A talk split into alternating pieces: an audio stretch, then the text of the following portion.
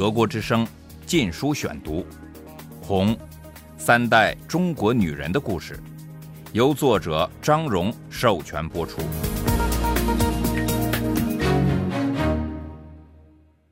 第二十三章：书读得越多越蠢。我当农民，也当赤脚医生。一九六九年六月至一九七一年。第三节，正是在德阳，我了解到中国农民是怎样生活的。每天一早，队长分配农活，所有农民都得干活，每人每天挣一份固定的工分儿。工分总和对年终分配很重要。农民从生产队分得粮食、燃料和其他日常生活用品，外加一点现款。收获后，生产队向国家上交公粮，剩下的每人先分基本口粮。这在每个男人都一样，女人则比男人少四分之一。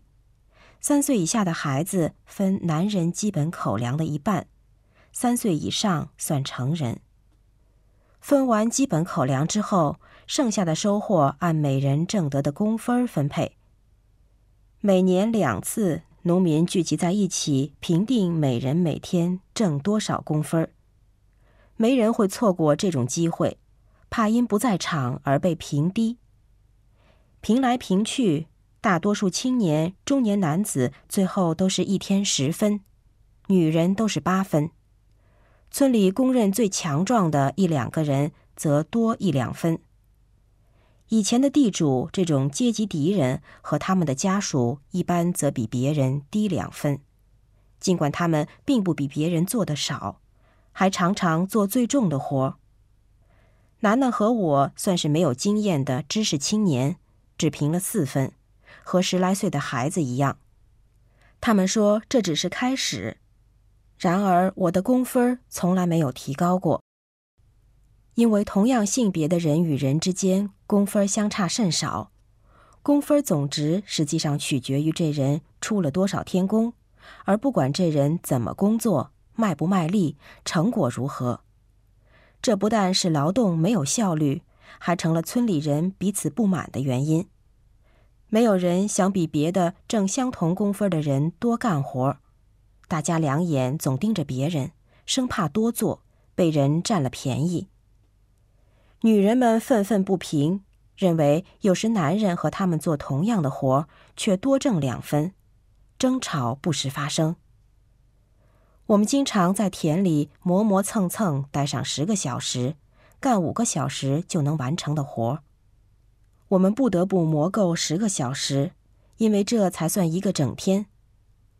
我一到田里就两眼盯着太阳，一心指望它快点下山。度时如年的计算，离收工哨还有多久？我很快就发现，无聊与繁重的农活同样令人筋疲力尽。这里就像宁南和四川大部分地区，完全没有机械。作业情况和两千年前差不多，只是有了点儿从政府那里用粮食换来的化肥。除了水牛拉犁外，也没有牲畜代劳。所有的东西，包括水、粪、柴、蔬菜、谷物、番薯等等，都得用肩挑。我对挑东西最感头痛，只挑水做饭这一桩事，就使我的右肩终日红肿酸痛。一有喜欢上我的小伙子来玩，我就显得可怜巴巴的，他们当然也就自告奋勇把水缸给我装满。我还趁机把罐子、脸盆，甚至大碗统统拿出来让他们装。过了一阵子，好心的生产队长不再让我挑东西，派我去和孩子、老人、孕妇一起干轻活。可是这样的活对我来说并不轻。舀大粪很快使我双臂酸痛。更不用说看见肥大的蛆虫在粪上蠕动时所引起的恶心。在一片白得耀眼的棉海中采棉花，似乎充满诗意，但是我很快就发觉并不是那么惬意。无情的烈日，高达摄氏三十度的湿热，更不用说东戳西捅的棉织，扎得我浑身是伤。我宁愿插秧，这被看作是重活，因为得整天弯着腰。一天下来，最能吃苦的人也在抱怨中伸不直腰。但是我喜欢在无法忍耐的炎热中，把双脚浸在凉水里，看着面前一排排纤细翠绿的秧苗，踩着软软的稀泥。我只怕蚂蟥。有一次，我感到小腿肚痒痒的，抬起脚来正要搔，只见一条肥胖滑溜溜的东西。一头正扎在我的皮肤上，似乎拼命要钻进去。我尖叫了一声，旁边的农家姑娘痴痴的笑了起来，觉得我大惊小怪。尽管如此，她还是趟着水过来，冲着蚂蟥上方我的腿部就是一巴掌，蚂蟥扑通一声掉进水里。在冬天，早饭前得干两小时的工。我和体弱的妇女们爬上山坡去砍柴。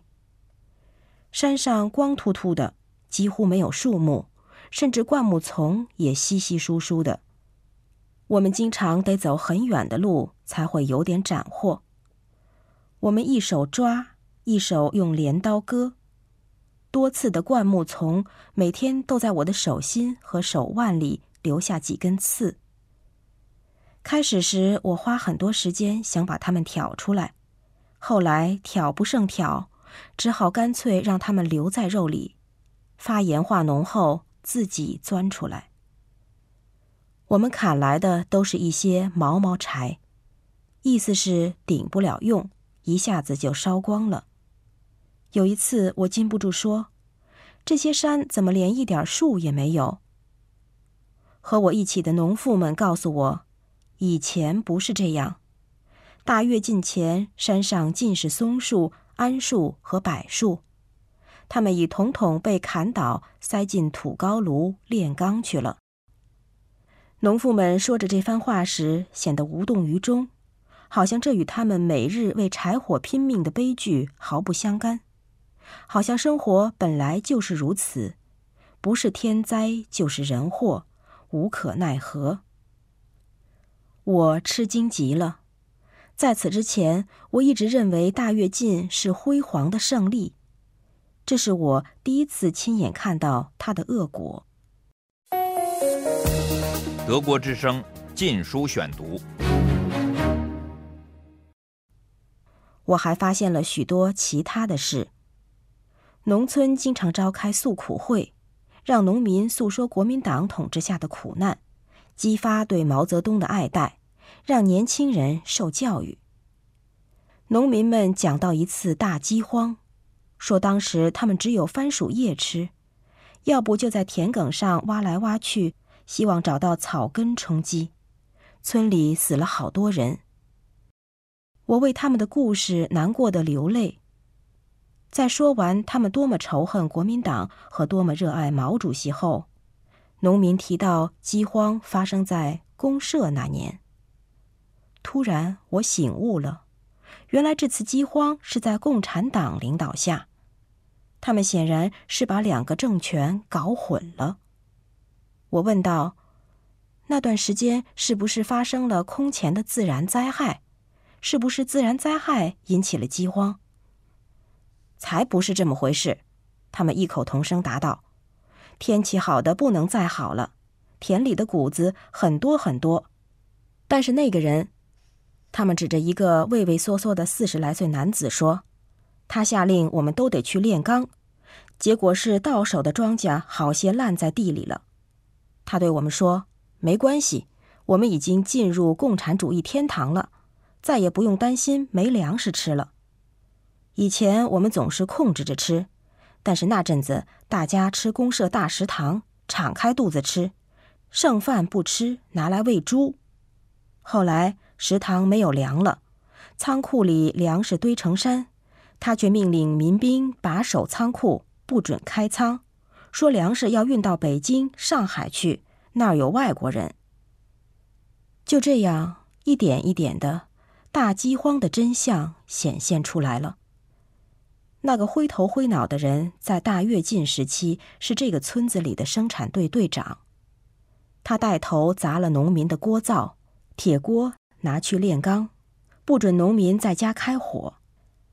他又浮夸收成，结果国家收购粮像天文数字，农民倾其所有也交不够，村里饿死了几十个人。在大饥荒后，所有罪责都归他。公社让农民们把他选下台，戴上阶级敌人的帽子。就像大多数阶级敌人一样，他没有进监狱，而是由村民监督。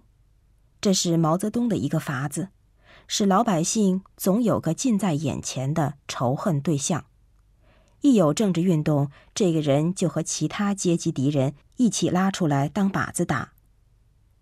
他分的是最重的农活，得的只是一天七公分比同等劳力要少三分我从来没见过任何人和他交谈，倒是看见过好几次村里的小孩朝他的儿子扔石头。农民们感谢毛泽东惩办了他，没有人问他到底有没有罪，没有人怀疑细究他应负多大的责任。一次，我找到机会单独向他问起往事，他显得受宠若惊，对我说。我只是执行上级指示，我只是执行呀。随后他又叹息着说开了。当然，我不想扔了官，我不当，别人就会当，我和我的孩子们怎么办？可能早就饿死了。生产队长官不大，但起码可以死在全村的最后。他的话和农民的故事深深震撼了我。第一次，我无意中发现了共产党中国在文革之前的丑恶的一面。事实和漂亮的官方说法相距太远。正是在德阳的山野田间，我对共产党政权的怀疑加深了。